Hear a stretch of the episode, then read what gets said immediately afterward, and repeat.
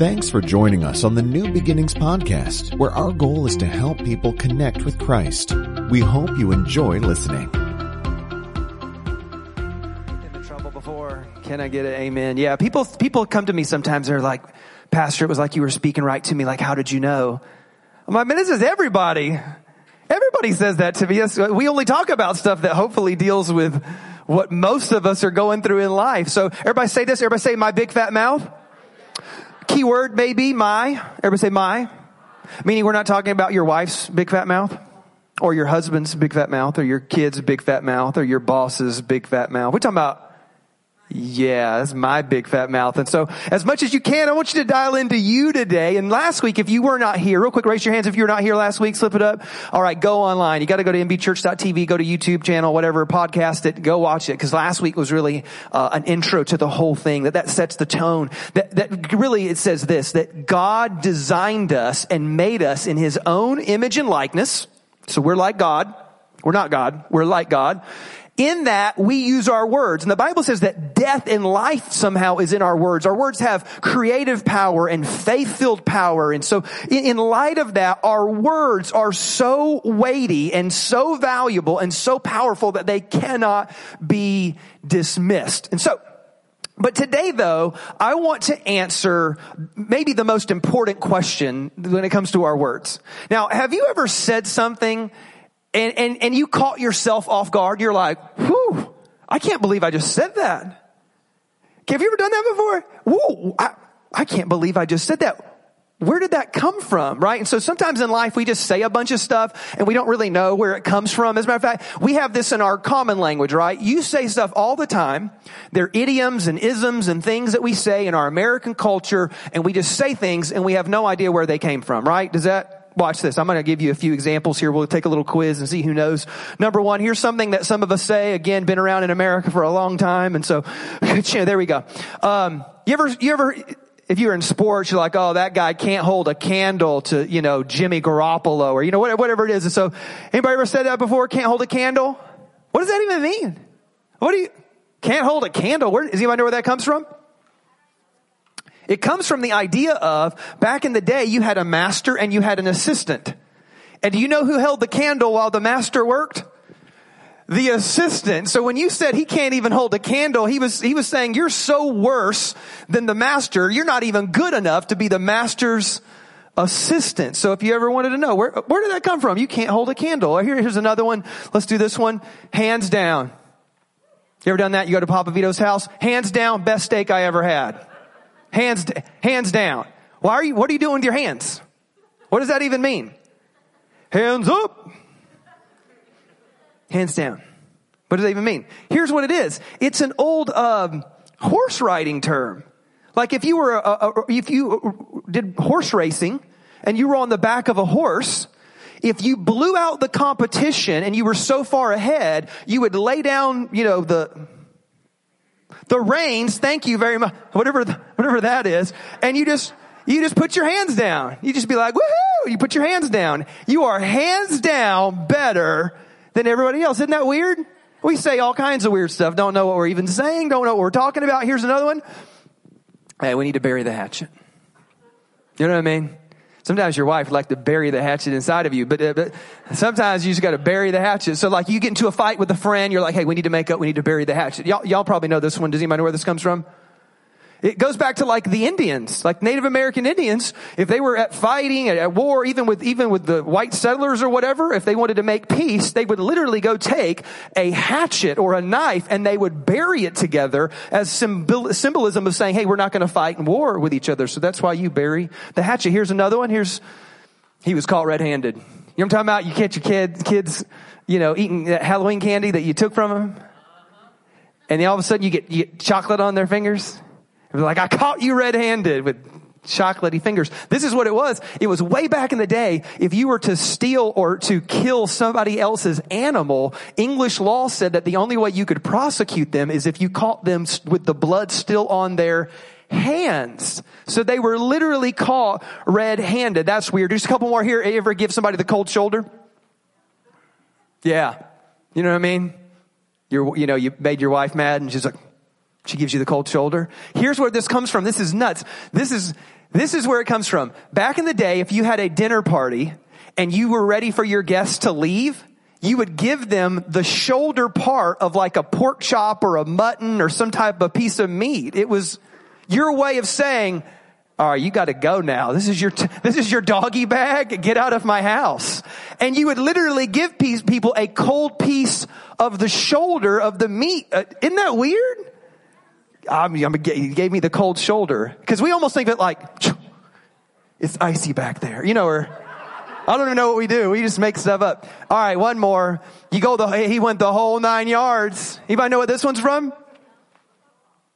No, that, no, it's not golf either. It's it's an old uh, air fighter term. You had, when you were a, a, fi- a, fighter pilot in a fighter jet, you would go up into the air and you had nine yards of ammunition, like nine yards worth of bullets. And so if you went and fought and you ran out of ammunition, you went the whole nine yards. And so now we are all smarter people for having been at church. Now we're going to get deep in a second, but just, just this alone, we could probably pray and say, oh, I learned something today. And so, uh, but this is what we do though. You, again, we have all kinds, and I could do more, but I could, we have all these sayings and then you think, where does that even come from? You ever ask yourself like, where does that come from? Well, now we know it came from somewhere. Now, here's what I need you to know. When Jesus talks about your words and your mouth and your tongue and the things that you say, he actually challenges you to ask the same exact question and ask yourselves, where did that come from?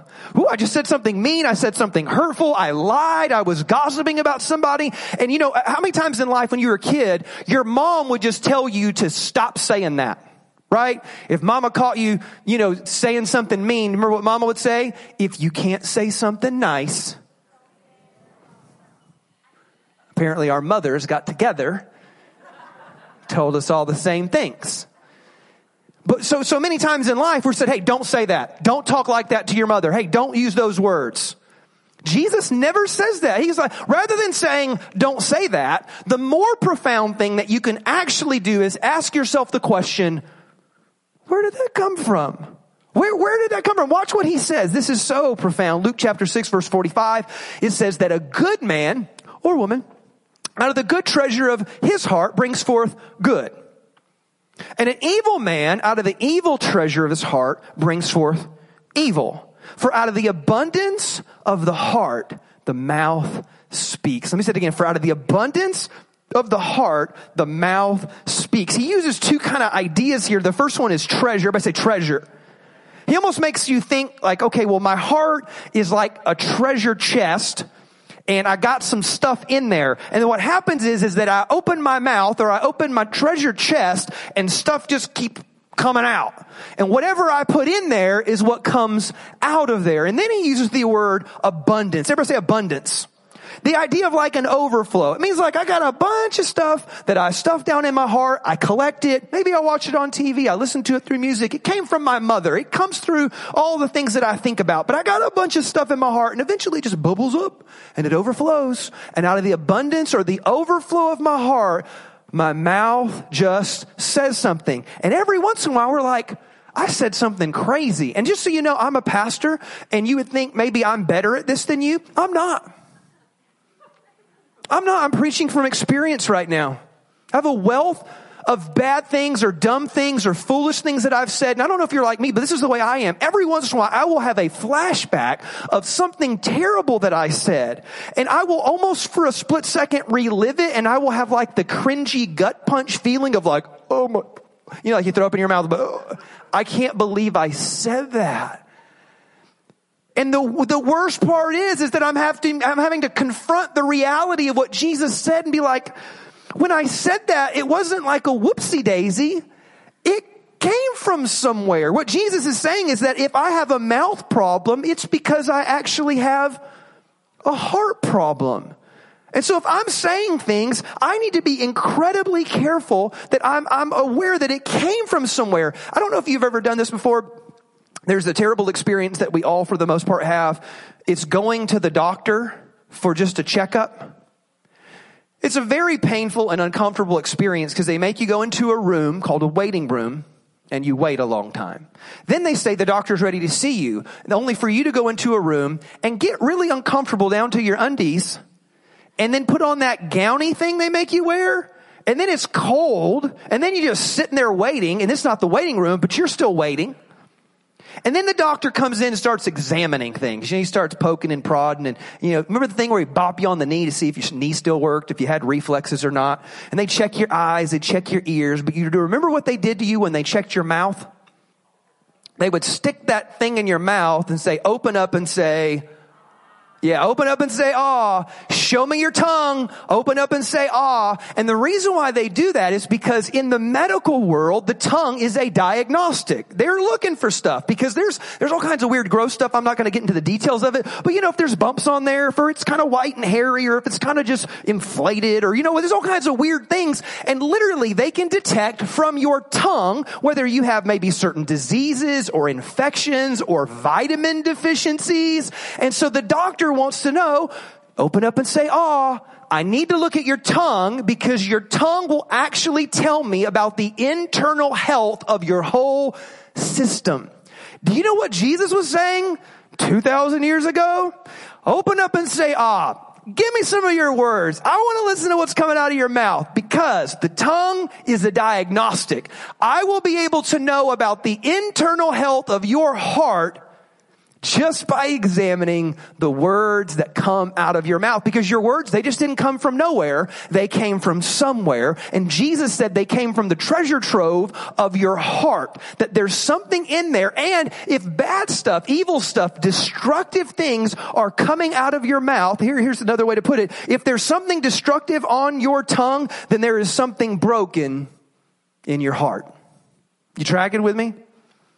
So i started thinking about how does the Bible talk about all the, the crazy stuff that we say? You know, the Bible has a lot to say about what we might call sins of the tongue or, or the brokenness or the corruption of our tongue or the destructive words that we speak. And I started thinking, where, where do these things really come from? Because God, if I'm saying these things, I don't want that stuff in my heart. So here's, here's one. Here's six tongues uh, or, or destructive uses of the tongue we'll talk about today. Number one is this. Everybody say complaining.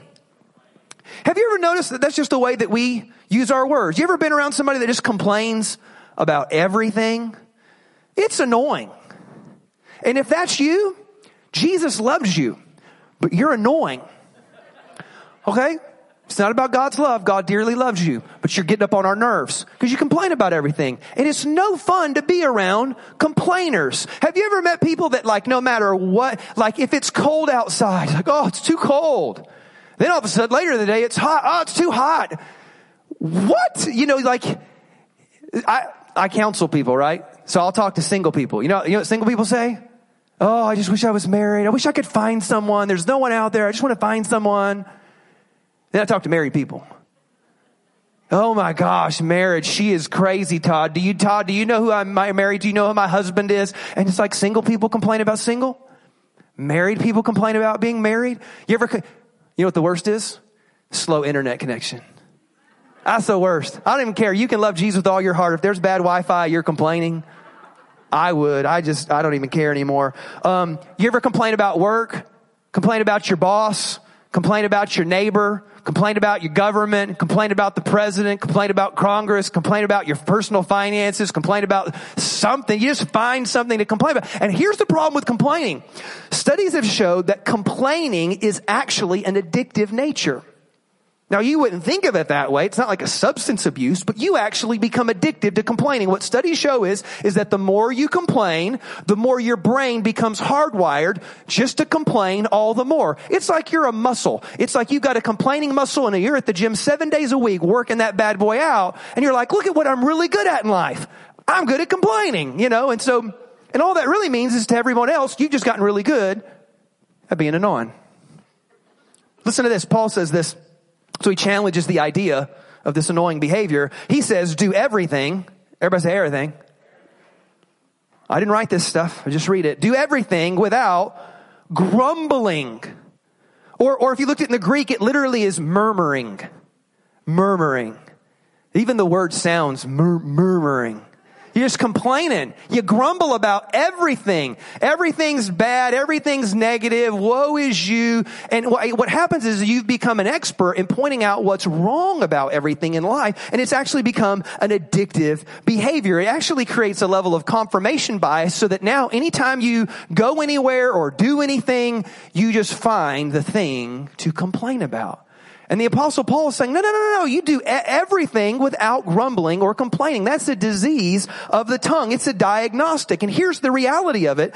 If you asked yourself that profound question, well, wait a minute. Okay, I'm a complainer because my wife told me, you know, I'm a complainer. Where did that come from? The answer is this. Complaining and the root of complaining comes from an ungrateful spirit, an ungrateful heart. If you just think about it logically, what happens is, is that in any environment, in any moment, I can find what's not great or what's bad or what's what, I, I can just find something to complain about. But grateful people, they seem to find the silver lining in everything. They find what's good about everything. And what, and if you're not naturally like this, let me help you with how to achieve this. Cause I'm not naturally like this either. I had to work at this and here's what I did. You have to learn how to practice gratitude. Here's what that would look like. This is what I did. Figure out your own journey, steal from me, whatever you want to do. Every time I found myself complaining, what I did was, is if I could catch it, I would stop and say, nope, I'm not going to do that. And here's what I would begin to do. I would force myself to just make the most creative list possible of everything I could thank God for. I'm like, nope, no, no, no, I'm not doing that. I'm not going to go down that road. I'm not going to hardwire my brain. I'm not going to become that annoying person. I'm not going to do it. God, I thank you for this. And I would just, I would just see how long I could go, how creative my list could be. Listen to this. This is powerful. This is what David said. David basically is creating his own list and he says it like this. He goes, praise the Lord, my soul, the inner part of my being where all that complaining comes from and never forget all of God's benefits. I'm reminding myself, like, don't forget this. He forgives all my sins. He heals my diseases. He redeems my life from the pit and crowns my life with love and compassion. He satisfies the desires that I have with good things so that our youth is renewed like the eagles. It was just David's way of saying, I'm going to practice gratitude so I don't become a complaining person. And so anyway, that's just one of them. That's the one. Everybody say complaining. So I got to get that out of my mouth so that I don't become something that, that is destructive in life because you will, as much as we talked about being annoying, you will eventually wear people down with constant complaining. But here's another one. Everybody say gossip. Yeah, we're very familiar with this one. The Bible talks about this, has a lot of different Bible verses on how gossip is not good. But here, here's the funny thing about gossip. there's some, the medical science that shows that when they study people gossiping, that their body actually released certain hormones in their body. Right? Like, give me a good, juicy piece of information. And then let me share that, right, with somebody else. And literally you were releasing these chemicals in your body. And again, it gives you almost a little bit of a high. Now think about that. Because you've gossiped before, we all have, and there is something a little bit exciting and exhilarating, and we get kind of a high out of being able to share some good, juicy, crazy information about somebody else's life.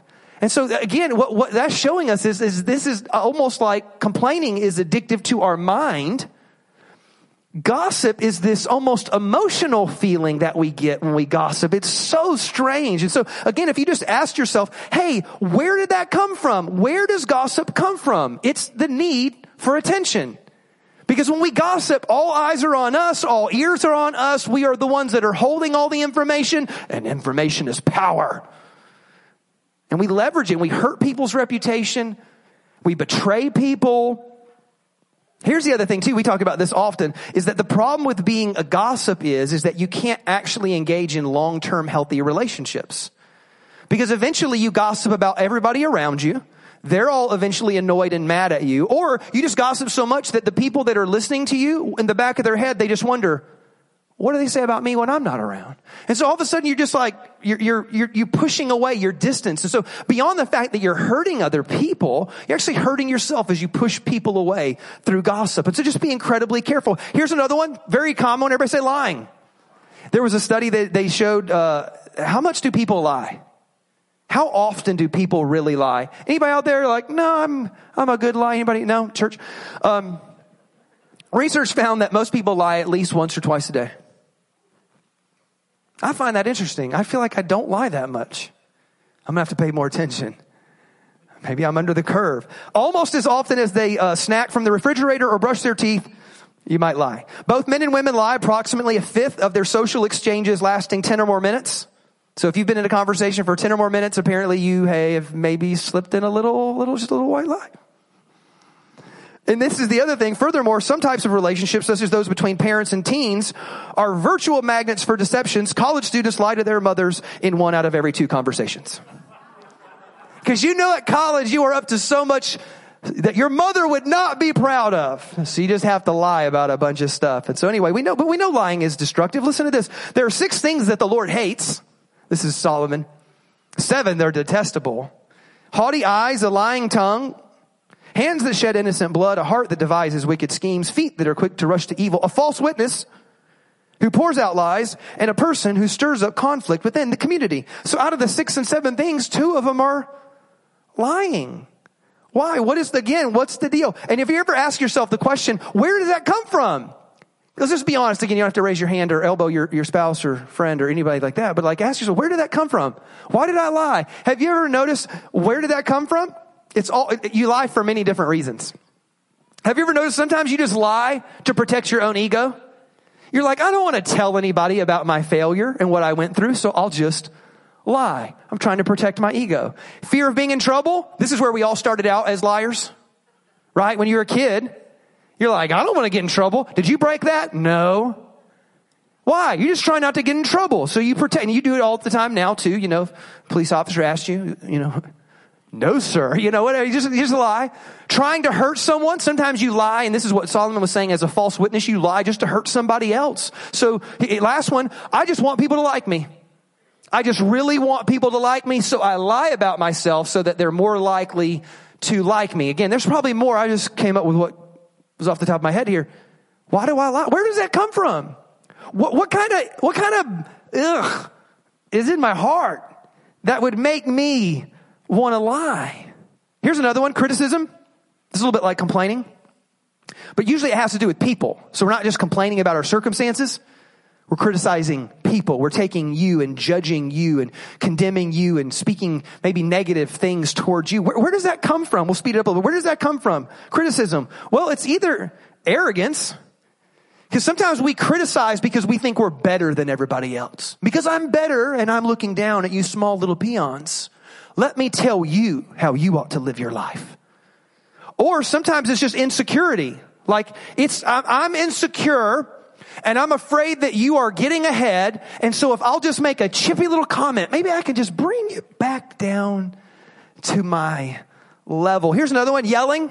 Any yellers out there want to own that? Yeah, I yell. I, you know what? I understand because I came from a family that yells and I normalized it. I just thought yelling was just how you communicated. In my family, if you weren't yelling, you weren't loving. Can I get an amen? Anybody like that? Yeah. So I was like, here, I'm just, we just yell. And they were like, I'm not yelling, you know. You, you are. You, you're yelling. You're a yeller. So, so I've had to like work that out, like try not to be a yeller. You know where yelling comes from? Yelling comes from this. Where did that come from? It comes from my anger. Like when I'm angry, I yell. But there's also something deeper in there, like I need control. If you ever watch when you're yelling, more than likely you feel like you're losing control. And if I yell, I'll take power back. I'll just get louder. Where, where did that come from? Hurtful words. We say hurtful words, just mean things. Again, this, this is kind of like goes along the lines with, with critical, but sometimes we just say hurtful, hurtful things. You know where that comes from? It comes from this. I'm hurt. I'm hurt. I'm a broken person. I'm hurt. You're hurting. Because hurt people hurt people. So I'm going to hurt you because I'm hurt and we're all going to just hurt together. And so, so it just gets around and around. There's a bitterness, there's an unforgiveness, there's a pain inside of us. And so we speak out of our own pain. And many times we speak those painful words. The big walkaway is this, is when destructive things come out of my mouth, it proves that there is something broken in my heart. So now that I've convicted us all, we all feel really bad about all the dumb things that we say. Let's lean into the redemptive work of Christ Because here, here's the deal. Jesus does not leave you hanging. He doesn't say, oh yeah, the reason why you got crazy mouth is because you got crazy heart. Good luck with that. And walk away. No, no, Jesus is there. Jesus said, I'll never leave you or forsake you. I'll get into the fire with you. When you got crazy mouth, I'm loving you. I'm pulling you. I'm drawing you. The Holy Spirit's at work, maybe convicting or convincing or drawing you. And so here's the big question. Jesus, if I've got crazy mouth because I've got a crazy heart, or if I've got a broken mouth because I've got a broken heart, Jesus, how, how do I heal my heart? And the answer is I don't think you can heal your own heart. Just like I don't think you can perform your own surgery. That's probably not wise to even attempt. The answer is this. So how do I let Jesus heal my heart? Number one is this. This is just my experience. How do I let Jesus heal my heart is this. I let the love of God fill my heart. It, all begins, I think everything begins with this overwhelming revelation of the love of God. When I am so aware and blown away by an epiphany, just and it pops. Oh my, I can't believe the love of God. The love of God that washes over me. Cause here's, here's some things you need to think about the love of God. The love of God makes no sense. The love of God is unconditional. What that means is this. I love usually conditionally, right? Like if I get my way, we're good, you know? If you don't totally, you know, offend me, we're, we're good. And Jesus says, no, no, no. My love is unconditional because it's just who I am. I can't even help it. You ever met somebody like that? They were just, I can't even help it. Just who I am. That's how God is. God is love, so he just can't help it. And his love towards you, it's unconditional, meaning it's not based on your performance. Can I get an amen? Did you fail today? Jesus still loves you. Did you win today? Jesus still loves you. Did you perform good today? Jesus still loves Hey, did you blow it with your words today? Jesus still loves you. Because see, once the love of God kind of like invades your heart, then all of a sudden what happens is that the love of God so fills that treasure chest in your heart that it pushes out all the other garbage that ought to be in there from the things of your past and the things of this world and the destructive things that we've experienced in this life. And the love of God just kind of pushes it out. I basically so shoved so much of God's love into my treasure chest that there's just not a lot of room for other things. His love is unconditional. His love is perfect. It's absolutely perfect. Like again, I don't love perfectly. Kids, I love y'all, but I don't love y'all perfectly. I wish I could. I don't. So this is what I tell my kids all the time. I'm like, look, daddy's going to screw this up, right? So what you need to know is, is that no matter what you tell your counselor in 10 years, just know that I love you, right? Because all your kids going to be in counseling in 10 years. You can't even help it. You're, you're human. But I love you. It wasn't my intention. I absolutely love you. That's how I love. God loves in full perfection, meaning his love is so balanced with perfect wisdom, perfect timing, perfect justice, perfect patience. It's just, it's just perfect. It's, it's without any flaws. His love is uncomparable. Like you can't even compare God's love. It's impossible to. It's like if you have like a really rich friend and like you exchange gifts and the best you could do was buy him a coffee cup. And they bought you, you know, a car. Like, wow, my gift is kind of lame in comparison. This is how your love works. Your love to God's love is incomparable. Because when he gave of himself and sent himself into the world to live and die on our behalf, he threw down the trump card that said, no one can love like this. You cannot give anything greater or bigger than that which, which was Jesus the Christ. You can't beat it. I just threw down the trump card. Now I don't want you to live for God's love. I just want you to experience it and then live from God's love. That's good. Watch this. First John chapter 4. If you could put this on the screen. This is something I've been thinking about and meditating on. It's one of those scriptures that you can just dwell on for a while. But listen to what, this is what John said. He goes, Dear friends, let us love one another even with our words. Let us love one another for love comes from God. And everyone who loves has been born of God and knows God. Whoever does not love does not know God because God is love. It's not just an attribute that he has. It's the nature of who he is. And this is how God showed us his love among us, that he sent his one and only son, the trump card, into the world that we might live through him. So that we might even speak through him. And the love of God, it fills my heart or it fills my treasure chest.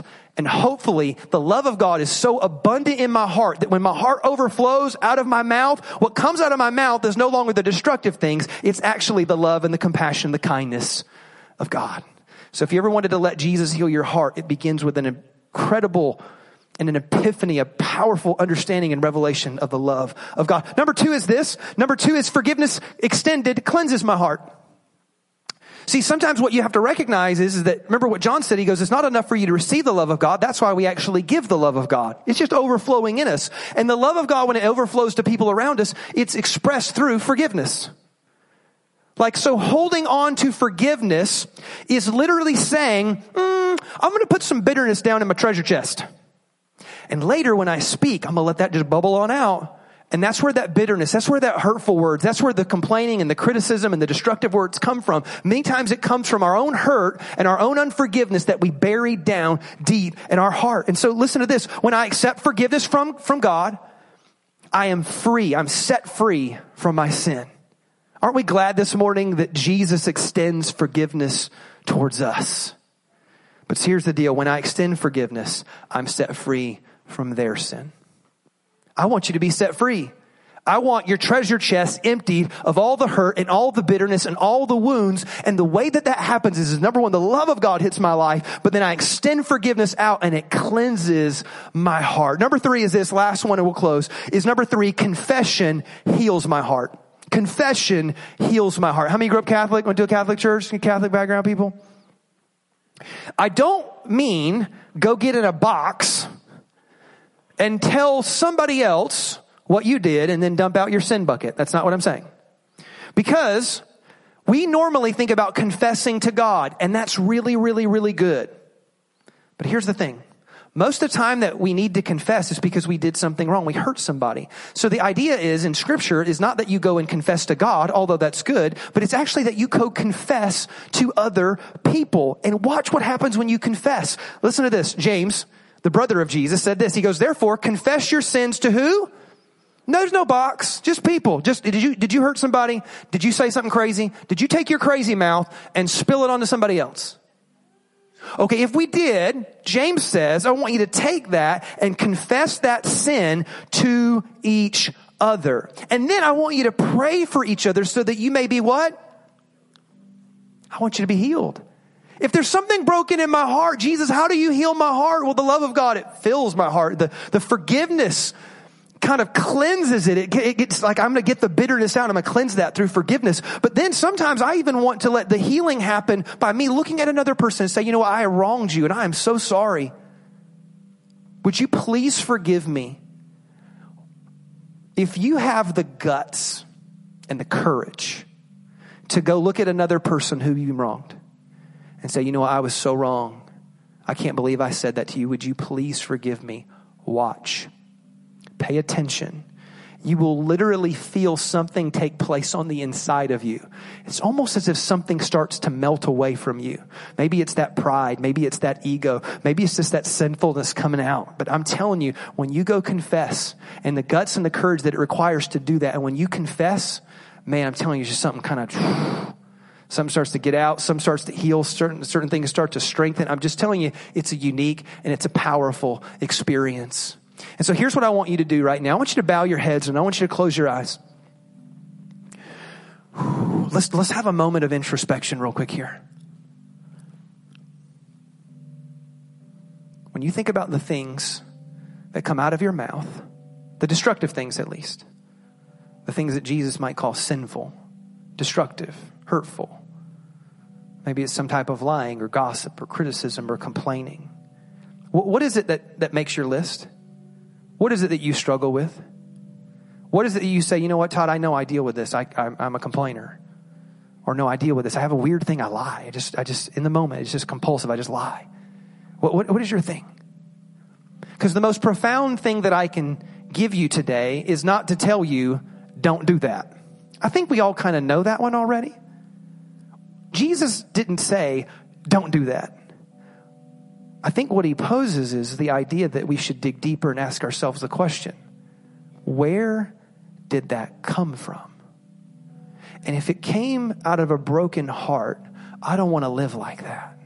I don't want to live with a broken heart. I don't want to live with something wrong in my heart.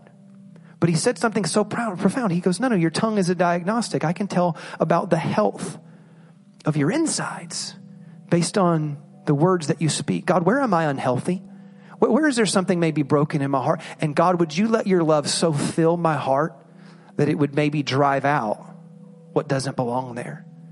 God, is there some type of hurt or bitterness that I've shoved down in my heart and I've buried in my treasure chest? And God, is there someone that I need to forgive so that I might not be bitter and speak bitter words?